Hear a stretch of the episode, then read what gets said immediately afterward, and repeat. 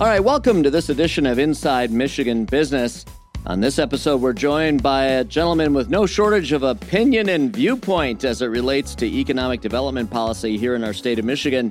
He currently serves in the role of VP for Economic Development at Wayne State University, and he's president and CEO of TechTown. In his spare time, well, he serves on the boards of the Detroit Economic Growth Corporation, the Michigan Community Resources, the Regional Transit Authority of Southeast Michigan, and the City of Detroit Mayor's Sustainability Advisory Commission. Who is he? He's none other than Ned Staebler. Ned, welcome to Inside Michigan Business.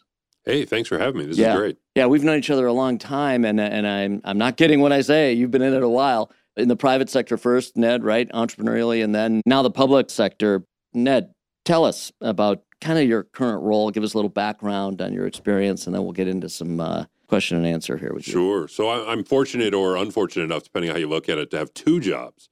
So uh, I am the president and CEO of TechTown Detroit, the, the the biggest and oldest business service organization in the city.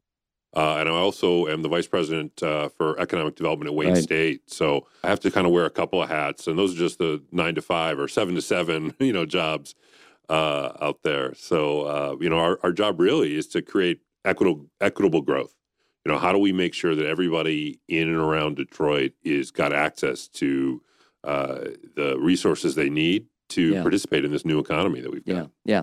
Tell us, you know, from your view, sitting where you sit with TechTown. What's kind of the essence of its purpose and its place in the world? The raison d'etre of TechTown is what? You know, it's funny. It's it's pivoted a bunch it, over it has, the years, and that's why I asked the question. Yeah, yeah you know, just when you think you have it figured out.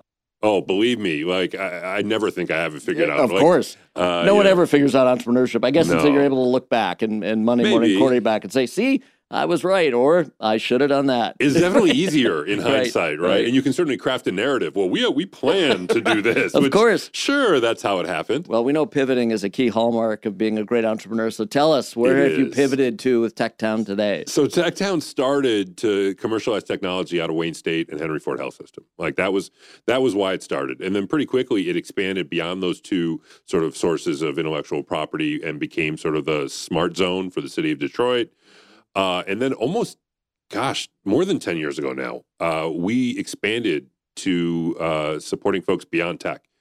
So in a, in you know a, a, normal year now, 80 85% of our businesses that we work with aren't tech businesses at all. So last year we worked with 1300 businesses. Wow. Yeah. and been, when you say you work with them, doing what? So it could be as as little as you know putting on uh, entrepreneurial education series and like webinars on how to how to how to build a website or do e-commerce or you know things like that for a brick and mortar business. That's been so important the last oh couple of years. That's everything, right? Uh, yeah. So yeah. we're doing a ton of that kind of stuff.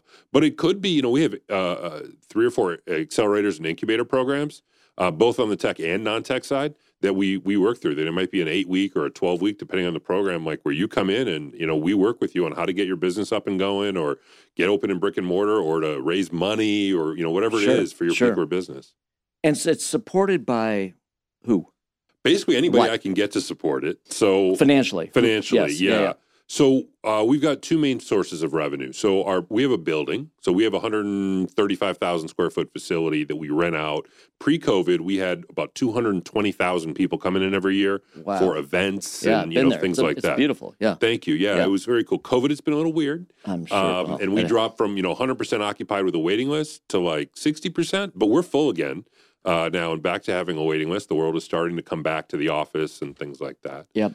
So um, yeah, so that's one chunk of revenue from it. So the other piece of the revenue is uh, grant money, so philanthropy or state or federal grants. So we've got annually about 11, 12 million dollar budget, and about eight or nine million of it is, is coming from philanthropy in one, one way or another. Uh, from philanthropy, what about uh, government? Funding? Some government. Some. So but, we, we, yeah. we, we've gotten a little bit of money from the state mm-hmm, over the years. mm-hmm. I mean, this is part of why I'm saying we need to do more of this work. Sure. You know, I think we got $100,000 or so a year for mm-hmm. the last few years. Mm. Uh, and uh, the feds, we were, were, fortunate enough to receive three different federal grants last year. Uh, as as more of the you know the art money sort of starts to flow through, there's more federal opportunities in this. But most of it has been from philanthropy. Yeah, and how do you measure success with a mm-hmm. program like this? It's hard. It is hard. It is hard. So there's, you know, we have tons of metrics. I love n- numbers. I love to be always sort of know where we are. So we have a bunch of internal metrics that we measure to make sure that operationally we're doing well, Yeah. that we're uh, uh, making enough money to keep the, the lights on, Sure. uh, that we're we're paying people, that our retention rates are good, that kind of stuff. But then from our, we have a bunch of client success metrics as well. So some of it is, uh, you know, basic economic development type metrics. How many new businesses started? How much how much how much money have they raised? What's their revenue increase?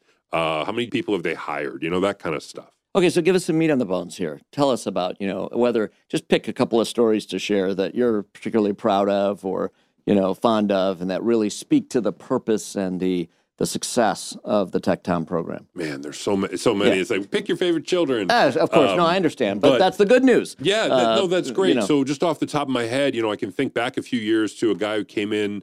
Uh, he was an engineer at Bosch.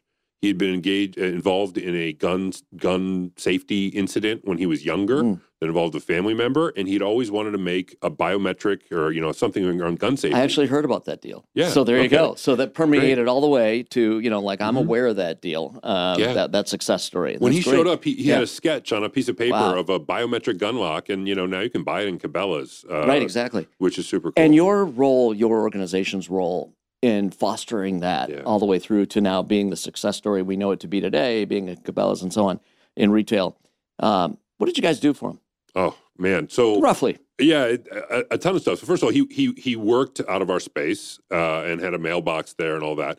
But we also helped him with fundraising uh, to get him going. We helped him with prototyping, like finding people. Uh, we we helped him access uh, state money that would help pay for some of that prototyping work. Um, at one point, I connected him with his sales team. Uh, I had met a guy who uh, uh, was a VP of sales for a big big you know uh, uh, international telecom company was looking for a small startup to work with. hmm And so we helped do sales for him, Yeah. help get him in some of this. Yeah. And you talk about, you know, him having a place to go do his Mhm. business at, uh, your place in this case. Um, you know, that there, that's really important beyond the obvious, not just for the practical to have a place to do your work, to meet people, and so on. But there's a certain, it's really, it's something amazing being in a culture like that where you've got people around you trying to achieve the same kinds of things that you are, and you can share ideas and learn from one another and get inspi- inspired and and challenged, you know, and commiserate. Yeah. All those things that, you know, because entrepreneurship by nature can be very lonely. And, and when you think, oh my God, I had some bad luck today. And of course, there's lots of bad luck to go around when it comes to starting a small business, quote unquote, bad luck. Um, you know, uh, it can be really helpful to have someone sitting next to you say, you know, I had that same thing, and what I did is I did this. Ah, that's a good idea. You went through that, and that's the way you solved it. Yeah, I having a that, yeah. community around you Community. is is so key, and that's one of the things that that that we build at TechTown that I'm really proud of is that you know when you have a couple hundred thousand people coming in the door, uh, and you've got you know at any given time in our co-working space that had 600 members right Yeah. before COVID, now it's Yeah. probably 400 or so. Yeah. um, there's always 15 or 20 people around. There's always an event happening where a funder or uh, uh, uh, uh, it a strategic partner or uh, a client or someone is going to be there, or just someone else to tell you it's all right, man. Yeah, let's get a cup of coffee and that we'll counts. figure it out. That really counts. Yeah. I mean, it's hard to talk about you love numbers and measuring things and everything. That's obviously a bit amorphous to be able to get your arms Oh, around and measure. I tried But, oh for my so God. long, Yeah, so that's why I know how many people came Yeah. through the door because Yeah. I put a retail traffic counter in Uh, oh, because I couldn't. I wanted to measure what we called serendipitous collisions, oh, right? that. There but I go. couldn't figure out how to do that. So I figured the proxy would be the change in the number of people coming in the door. Just assuming if more people were there, there'd be more of those. And and right before COVID, I was toying with the do we put one of those one question surveys on the way out? Yes or no? Did you meet someone new Uh-huh, today, uh-huh. or did you talk to someone? Sure. And uh, we might we might end up doing that when uh, things get a little bit back to normal. Yeah, that's exciting. Now, beyond your role at TechTown, or really uh, from your role, from your uh, uh, position at TechTown, you um, and, and you've got a strong educational background in this, but you have strong views on what Michigan needs to be doing. I know you're quite outspoken. I see you in the press occasionally. Look, Yeah. it got you all the way here to be on the Inside Woo, Michigan made it. Business Podcast. I. Exactly. and look, you do have strong views, uh, and and so I'd love to hear some of the things you think Michigan's doing right right now, and some Sure. things we need to be doing differently or better. Uh, you know, to really achieve the kind of goals we're looking for. Please. I, I do. I'm not shy. I- no, you I are have- not shy. I have lots of Uh, strong opinions right, about stuff, right. but I, but I also I will say that the, my, my opinions are based on experience and they're based on data. Um, I'm not afraid to change opinions and I have many times over the years said, okay, this used to work and doesn't work anymore, this and that. So when you ask what we're doing now that works, uh, you know, I think we've done a pretty decent job recognizing that uh, the internal combustion engine is going the way of the dinosaur and that electric vehicles and batteries are the way of the future. Um, and so I think the state focusing a lot on that is important, and we're going to need to do more of that. And that has implications from workforce to um, materials to uh, education to all sorts of stuff uh, Sure. uh, that we need to do. What we're not doing right um, is understanding the nuances there. So production, you know, historically Michigan has been uh, a production place, of course, right? that's the that's called the auto industry. It was It- all about production. You know, it is. And historically, you created a job and it was a, you know, a job in a factory. and- manufacturing. yeah, and Yeah. it paid 60, 70, Right. 80,000 dollars a year in 1985. Right, right, And, you know, you had a really nice life like that. right. Those jobs are gone. And they're not just Mhm. gone from Michigan, they're gone from everywhere. Mhm. So we have 30% fewer production jobs in Michigan than we did 20 years ago. But there are 25% fewer across the country. You know, we think, oh, they're all going to Tennessee. No, they're not. They're, they have 25% fewer Right. of those jobs too. Right. And those jobs don't pay anymore. Mhm. Mhm. You know, the median wage on that stuff is like 20 bucks an hour. Right. Uh, And you probably mentioned Tennessee because that's in the battery production. Yeah, from Ford. Ford yeah, went there. Tennessee and Kentucky, there was a lot of news about that. Right, but you would argue. I don't want to say so what, but Yeah. you would argue kind of so what. I- That's not where our focus needs to be. Absolutely. I, I- mean, I, I would kind of argue so, So what, Now, right. Look, it needs to be an and uh, uh, situation. Now, normally, I would argue that anytime you do something from a policy perspective, from a resource, you spend money on something, there's an opportunity cost. You can't spend that money on something else. Right now, we have a ton of money. I mean, the feds, the feds have thrown twelve billion dollars at us, so we really Right. can spend a billion on this and a billion on that. And we do need, you know, production jobs and keeping that here is Of course, important for some fundamentally, sure. reasons. And you don't want to leave people behind because not everyone is going to be right. whatever. But having said that, if I had to choose between a production job in electric vehicles or a a lab job in you know the the Intel announcement that just went to Columbus, which is a fab a lab to fab lab to fabrication where they're making chips. That over the next few years, they're going to build this massive facility there. Mhm. I would choose the the the the lab aspect of that any Sure. day of the week. Those jobs Sure. pay 60, 80, 100,000 dollars starting. Rivian, for example, this is my big big uh, case study. I always say, Rivian was here for 15 years Mm.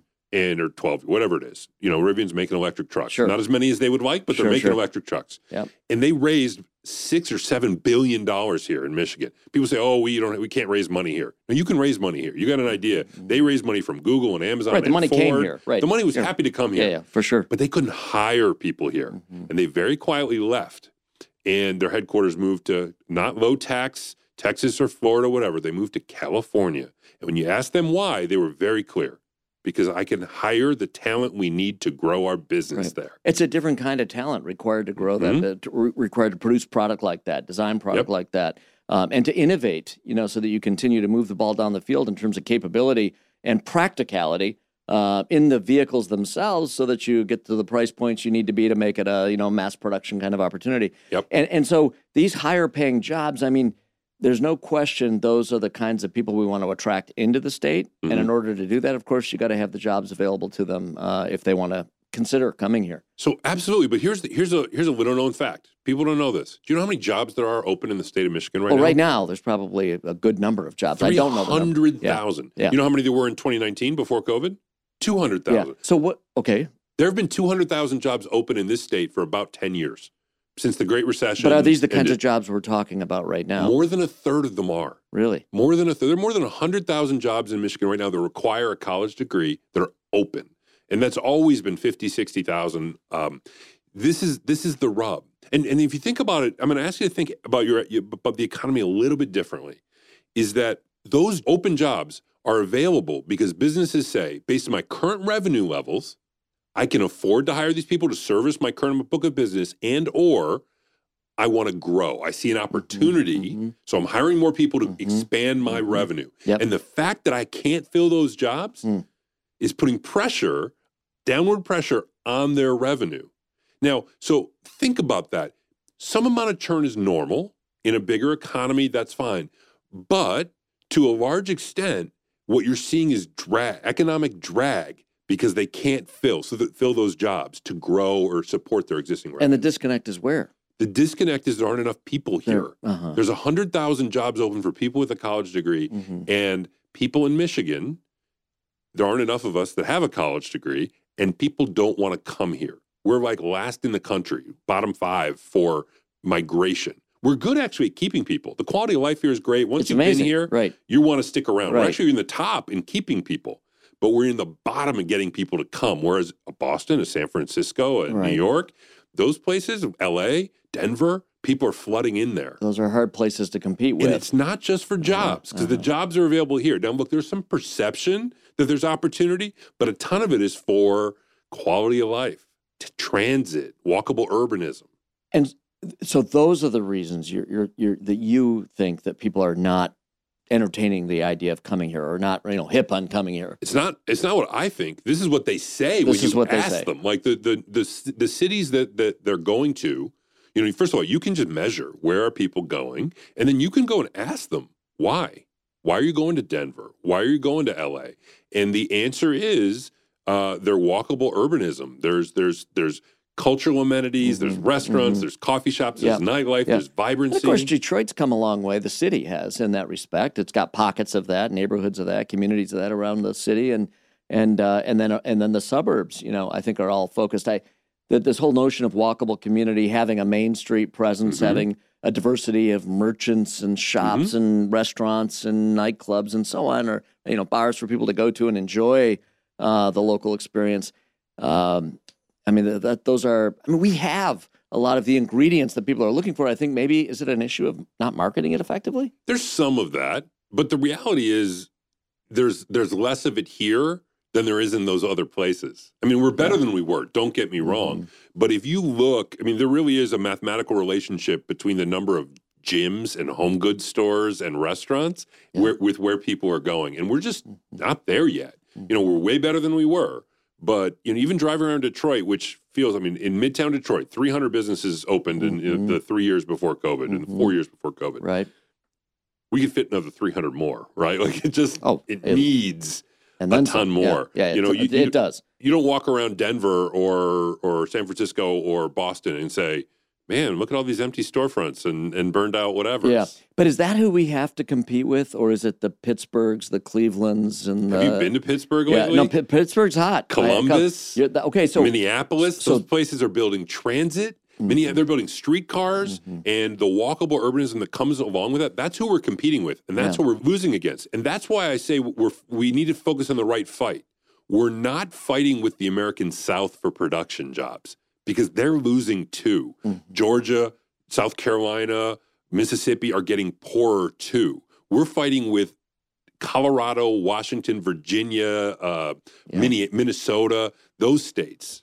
Yeah, to get marketing executives, to get Yeah. uh, uh, to get engineers, and to get innovators and researchers that are Yeah. come here. That's what makes you know uh, for a, a, a great economy ultimately, and a cool culture on top of it, and it all kind of feeds on itself and makes for a great place to live. Absolutely. Absolutely. Is it? Um, I'm, I mean, without, I don't want to get political, and we don't need to talk about current leadership, but just in general, Michigan's leadership over the last few years, regardless of which administration was in Mhm. office at any given time, just kind of leading up here over the last 10, 20 years.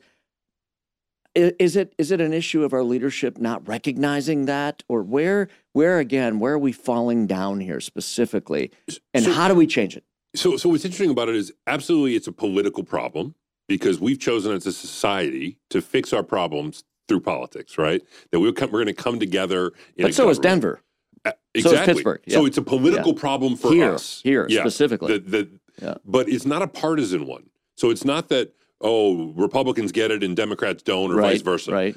Frankly, most politicians on both sides of the aisle don't get it. There are some on both sides that do. So I don't want to paint everybody with the big brush. But there hasn't been the um, uh, sort of coalescing around this um, from enough people on both sides to recognize the severity of this problem um, because we're still doing the same things uh, that we've been doing for 40 years under both in both parties um, that that probably were only barely working still 30 or 40 years ago and now are not really relevant anymore. Our first knee jerk reaction is to go back to what we've always done and just do more of it Sure. or better. Sure. And that's it's it's not working anymore. It's not going to. Yeah. So let's let's um, let's let's break this down a little bit further, and I'll give you an opportunity to uh, go into the candy store and pick one or two things that you Ooh, see. Yeah, my favorite. So your favorite thing. So here we go. Uh, let, us look at the entrepreneurial community, the startup community. Um, what are a couple of things if you could pick off the shelf? A couple of things that you'd like to see uh, uh, as ingredients that you'd like to throw into the community there to help uh, uh, ignite it even further. Yep. So I always say you got to walk before you can run. And you know when when you start thinking about oh we want these high growth high tech businesses which are you you can see it right there. Areas of the country that have more of those are doing better, Sure, right? of course. Um, Yeah. But to get them, you need the people that can work in them and start them and grow them to be there, and they want to be in Mhm. places that have lots of that walkable urbanism.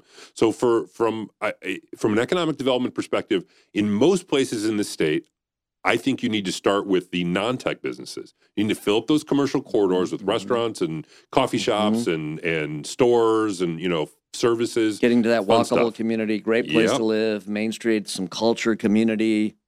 Uniqueness. Uh, and, and, yeah. and the MEDC over the last Mhm. 20 years has done a really good job of creating smart zones to support tech Mhm. businesses. You know, they're not perfect. We could fix them. In Tech Mhm. Town is one of them. We could do things better, but they don't have a comprehensive plan uh, for the, all the other businesses in the state. Uh, Governor Whitmer, in her last budget, proposed uh, something called uh, Small Business Smart Zones, was sort of Mhm. expanding the definition of smart zones so that anyone starting a business, any entrepreneur, Mhm. uh, regardless of whether you've got intellectual property or you're, you're doing dry cleaning, Hmm. can go and get the support they need Right. to open up in Michigan. And I think that is a brilliant idea.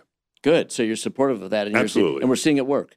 We are. We're We seeing, are we're seeing it, it work right right in Detroit Sure. and various commercial corridors Sure. around the state. Okay, so that's kind of what something you'd love to see. Love to see for the for the entrepreneurial community. Um, what about the? How do you feel about the the venture and and angel and you know financing Mm-hmm. community here? What do we need more of or to do differently in that yeah. respect? So so ventures actually, you know, and you know this, being you know an Sure. expert in this this Right. space, we have a very different venture community than we did 20 years ago.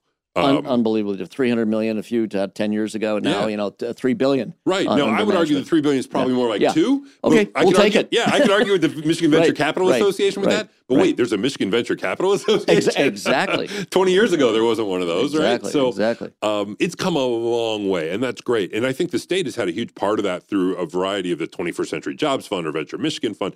We could do more of that. The fund of funds and, and, and investment funds to co-invest alongside of things. And the beauty of those they can be done in a way that make returns, right? Yeah. Yeah. That, that actually provide a, a return, whether it's the Michigan Strategic Fund or something else. Yep. Um, you just have to have people who who know the investment side of it doing it. Sure. Um, so I, I think that's another way. If you if you said to me, "All right, you're the king for the day," uh, I would definitely put a chunk of this ARPA money into uh, another fund of funds to invest in early stage investment Yeah. companies. And one of the, you know, it was really critical that the the funds were based here uh, a while. It's always important that your funds are based here, but um, we're also getting a lot of. We're no longer that flyover state. We're Mhm. getting, especially the Ann, the Ann Arbor community, Mhm. gets a lot of attention from outside the state with respect to venture capital dollars coming into the state now. And that's that's very impactful as well. And and uh, uh, I know I know that's always something we want to see more of. Absolutely, and I think I think investors now are realizing that they need to get out of their coastal enclaves because you can you can find really good valuations in what used to be considered flyover places. Right. And frankly, flying is not that hard to Right, go out right, for a board meeting right. or whatnot. Of course. and Well, now even the and- exactly you yeah. the Zoom tools and all the rest. Yeah. Um, but when you exit, you know, Google doesn't care if they're buying a company in Michigan, No. Minneapolis, or, or Right. Menlo Park, right? Right. Right. They can, uh, uh, they'll pay the price they got to pay. Of course. And if you got it in thirty percent cheaper, I was going to say, frankly, you're going to pay less here, likely. Yeah, Exactly. for lots of reasons. Yeah, That that the, helps the value, the return. valuations are typically lower here uh, versus the coastal uh, Yep. startups. Yeah, no question about that. Um, well, well, that's good. And then, w- what about government, local, city, statewide? So we've been starving city governments. T- tell our tell our politicians the way they need to be thinking if Yeah. we really want to get somewhere with the, the economic development here. Well, remember what I said is that people want to go live in nice places, right? And we've been starving city uh, cities and municipal municipal governments for 30 30 plus years.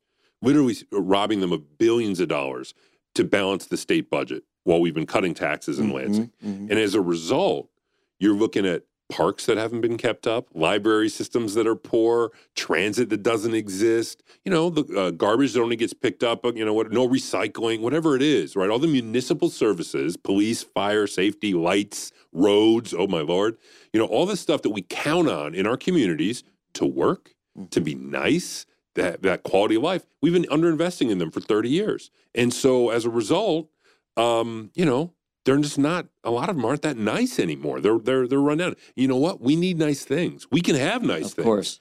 If we reinvest in our cities, and and Lansing shouldn't try to say, you know what we need in Battle Creek or Battle Harbor. No, no, no, no. The people there know what they need. They people there know what they want.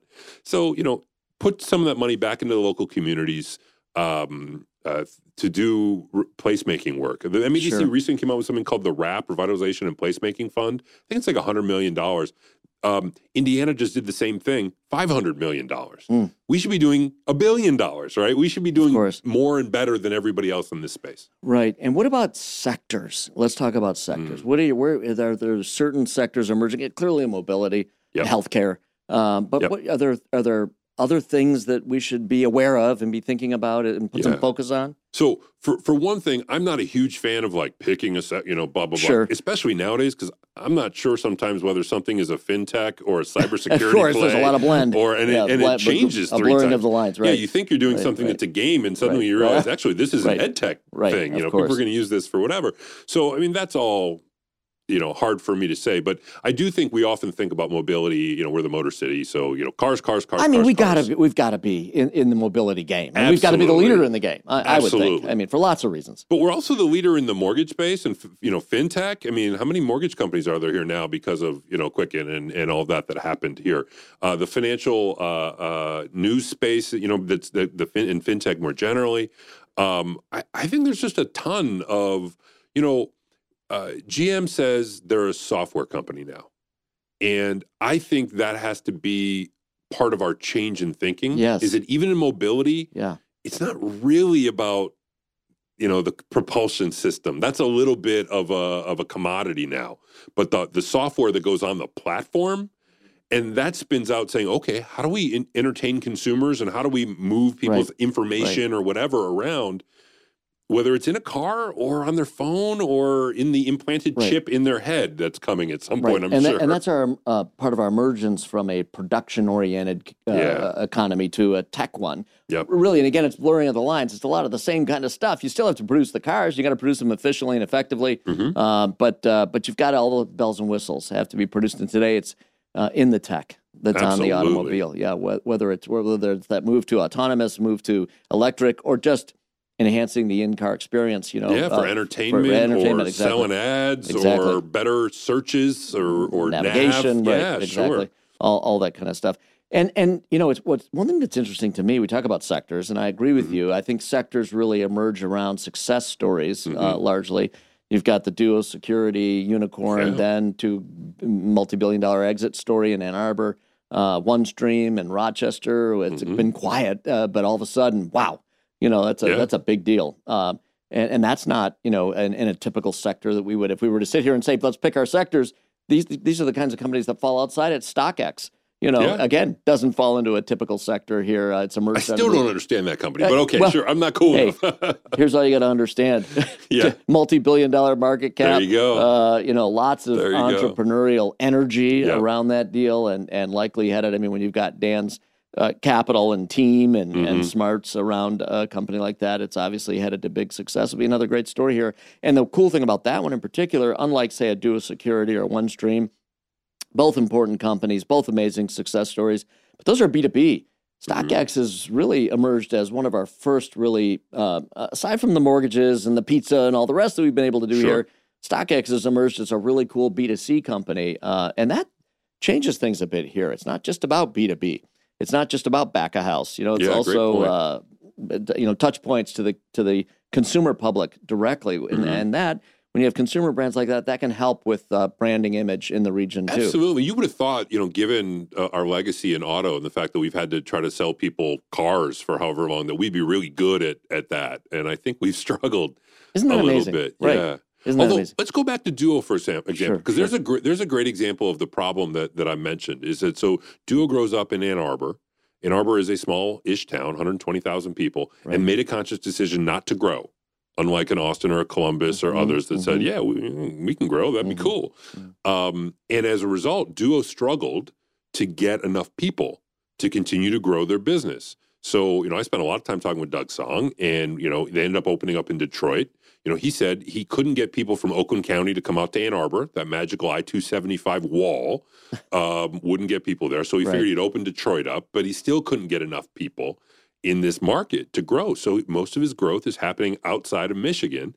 And yeah, we have wealth here, and that's great. But wouldn't it be great if you also got to hire another five thousand people in Southeast Michigan? Unbelievable, and all the spinoff that comes from that. Uh, exactly, I mean, you know five of them are going Right, to leave. I mean, Doug right, didn't right. just start at Duo; he was at Barracuda and he was at Arbor Networks and all that kind of stuff. And that's how it works, right? That's how it Somebody else is going to leave Duo and create something we've not even thought about That's yet. absolutely how it works, and you got to hope that that money and that um, Mhm. you know entrepreneurial spirit stays here Yep. uh, and creates the next set of companies from that. That was the classic Hewlett Packard story in Silicon Valley. Yep. And and and maybe Doug Song, maybe OneStream, maybe StockX, and maybe a combination of all the above. And the others, um, you know, those are the companies that are going to lead us into a, a, a new future, uh, that bright, shiny future with all those walkable Yes. communities and uh, the higher paying jobs and uh, and all that goes with uh, the, Yep. that kind of success. That's amazing. You you um, I want to uh, before we wrap up, I want to just talk about uh, a program called Hatch. Yes. You, you you have some news uh, uh, regarding Absolutely. Hatch. Yeah. So Hatch Detroit is the city's premier retail concept contest. Been around 10 years, sponsored by Comerica, uh, does a big event every year and awards to the best retail concept in the city, a $100,000 prize. Um, and uh, earlier this year, Hatch merged into Techtown and is now part of Techtown. Um, and we have just launched the Hatch 22 2022 competition. Applications are open through May 12th ish. Uh, go to techtowndetroit.org or hatchdetroit.org and you can uh, you can find out information there.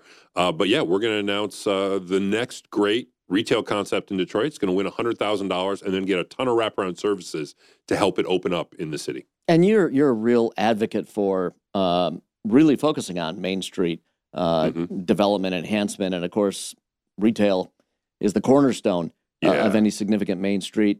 You tell us why is this so important? Yeah, sure. So that, that's why Hatch ended up merging with Techtown is that, you know, we've been so focused on retail for a long time. They're focused on retail. Um, you know, we run a program called Retail Boot Camp. We have a, a 313 Strong program. It's all about providing those sort of wraparound technical assistance to businesses. How do you build out a space? How do you do the financing around that? How do you budget appropriate? How do you do merchandising and marketing and now e-commerce and you know multi-channel and all that? Because it creates not only jobs and investment in communities, but amenities, right? You want to live in a neighborhood. It's all well and good to have a fifty thousand dollar house, if but if you had to drive five miles to get a cup of coffee or do your laundry or you know I don't know Yeah. whatever, why don't you just go? It's worth living some paying a little more to live somewhere else. Right. So let's rebuild the commercial corridors uh, in in those communities so that people have really cool stuff in their neighborhoods and they don't want to leave. They want to be able to walk to their business. You know. So okay, you told me I was going to get to be king for a day. okay, there take, you go. Take this stuff, and I want to do that because there's one thing that if I were king It's always dangerous day, when you tell somebody that. But go ahead. yeah, I, Yes. I always Right. joke when I Here we go. I always joke when there's when, when, they're going to have an election for king, I'm going to run for that. There we But go. I don't think that's how kings Yeah. work Yeah, exactly. I see the big beaming smile as you said. You said I could be king for a day. So okay, lay Yeah, it yeah. on us. All right, man. Here it is. Transit. hmm And it's it's not just everyone says transit. Yeah, we know you need transit, but let me let me just point this out. Amazon said to Detroit, we got on the phone with Amazon, and they said no. You are not even in our top 20. You're not even close. We're not even thinking about you. And you say why? They say you don't have enough talent here and you won't be able to attract it because you don't have transit. And what does transit mean? That can mean a lot of things. It, what do it you mean? can, but you mean transit within the city and the to the suburbs and back and forth? yes. Yeah. Or you're talking about wait, we have a wonderful airport now, so there's transit in and out of the community. But how do you get to it? yes, that's okay. We're like the, one of the Yeah. only airports in the world where Yeah. you go down in the, you know, you uh-huh. land in this beautiful airport and Right. it says ground transportation. You go down there and there's like cabs and stuff, you know. I'm like, come on, like, where's the train? Where's the express bus? Down there, I do have some express buses a little bit, but like, you have to find. It's hard to find and all that. Whereas you go to any other community and you go down there and there's a train to downtown or a train to the center of the city or wherever you might want to go. Um, so transit can be more uh, uh, inner, you know, within a city, but also intra. You know, why isn't there um, a BRT line or uh, at least, or, or maybe even a light rail from Pontiac down to stops in Birmingham and Royal Oak, whatever, and goes to downtown Detroit? What Why- about connecting Ann Arbor? Absolutely. Why isn't there? You know, we have a bus now, which is fine. Mhm. Uh, it started the week COVID started, so it hasn't gotten its ridership to where it needs to be yet. But like, how do we not have a connection between U of M and the tech uh, hub that is Ann Arbor with downtown Detroit, Yeah. and, or up into Oakland County? And transit's critical because specifically in this in the context of what we're talking about, why? So a couple of reasons. One, cost, right? So, you know, I don't know about you, but I've lived in Chicago and London and Boston, cities where I didn't need to have a car. And I was able to get around just fine on the bus or the L or the tube or whatever it might be. And it saved me. I mean, you think about what you pay for your car, you know, a few hundred bucks in a car payment, plus gas, plus insurance. Plus the time it takes to park and Oh, find a parking, parking. space, the inconvenience, the Yeah. inefficiency, the waste of time. Five, six, seven hundred all of six, it. seven Yeah. dollars a Yeah. month that I could be as a as a twenty five year old. I could you know that's a lot of money. We're talking about five six grand a year. That's a lot of beer I could be Yes, drinking. of course, you know, or of course, or or spending it on Main Street. The great shops on Main Street, right? Street, right. or you know, fi- financing my startup with it, or who knows what else, right? Exactly. And the beauty is transit works for everybody. You never hear anybody Mm-hmm. in the community say, "Man, I don't wish." You know, it's not just a 25 year old with a computer science degree. It's somebody who lives in a neighborhood. You never hear them say, "Man, I I I, I wish it were less convenient to get Yeah. to my job," you know, or something like that. So so that's a huge part of it. But secondly, it's because people tell us that's what they want. Mm-hmm. You go, you go talk to your customers, right? You use customer discovery. What do you need? What do you want? When you ask people, why did you move to fill in the blank? They almost always say transit was one of the, you know, the walkable urbanism, the ability to get around in a community. They say that. Why don't why do we ignore our customers? Our customers are telling us they want it. Why wouldn't we build it? So again, okay, let me let me follow on that. We hear it. Them? It's obvious. It is part of a big part of the answer. Mhm. Amazon told us they might have otherwise considered us, but you Yep. didn't have a good transit system locally. correct. Why, why isn't something? I mean, I don't I don't understand where the roadblock is to progress in this respect. Then I don't know. You know, where's it- the breakdown? I would tell you that if you really dig into it, people will say, well, the autos are opposed to it. That's not true at all. Um, you know, when you look back to 2016 was the last time that we had a regional transit millage on the ballot. Ford was one of the biggest proponents of it. Um, you know, even Uber and Zipcar and uh, you know Lyft were proponents of it. You know, they didn't see it as you know their their business goes up because they do last mile transit and you know things like that. Right. So it's not a historic. Uh, it's not a business, not big business telling us we can't do it. I think somewhere in the back of our mind we have a we like cars Mhm. kind of thing, and we won't walk or whatever. But but but that's it. And we need to change that. We need leadership to, to say we got to fix it, Well, or we're dead in the water. Okay, now speaking of leadership, here you are, outspoken as you are, intelligent, you get it, you understand it, you've got strong opinions, Mhm. uh, and they're rooted in fact. They're, as you Mhm. say, people are telling us that we need these things and so on Yep. in order to be what we want to be. Um, where, where's your future in all of this? We need you. We need you uh, rattling the sabers, and we need you, uh, you know, being outspoken. We need more people like you speaking up and and really uh, getting to those that matter and count with respect to getting the kind of change we need. Well, I appreciate that. So, you know, when you build a startup, what do you do? You think about building a team, right?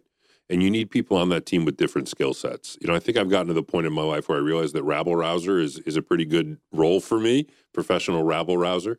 Um, so I will, you know, for the next five years, I will continue to rouse the rabble, uh, if you will. But you know, we're going to need some of the, the people who have the patience and the time and the, who to be elected to step up and say, "This is going to be my legacy."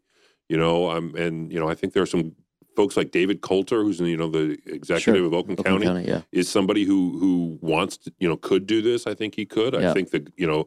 Uh, Garlin Gilchrist might step up and do it. I, I think Warren Evans could step up. Uh, Mayor Duggan, somebody.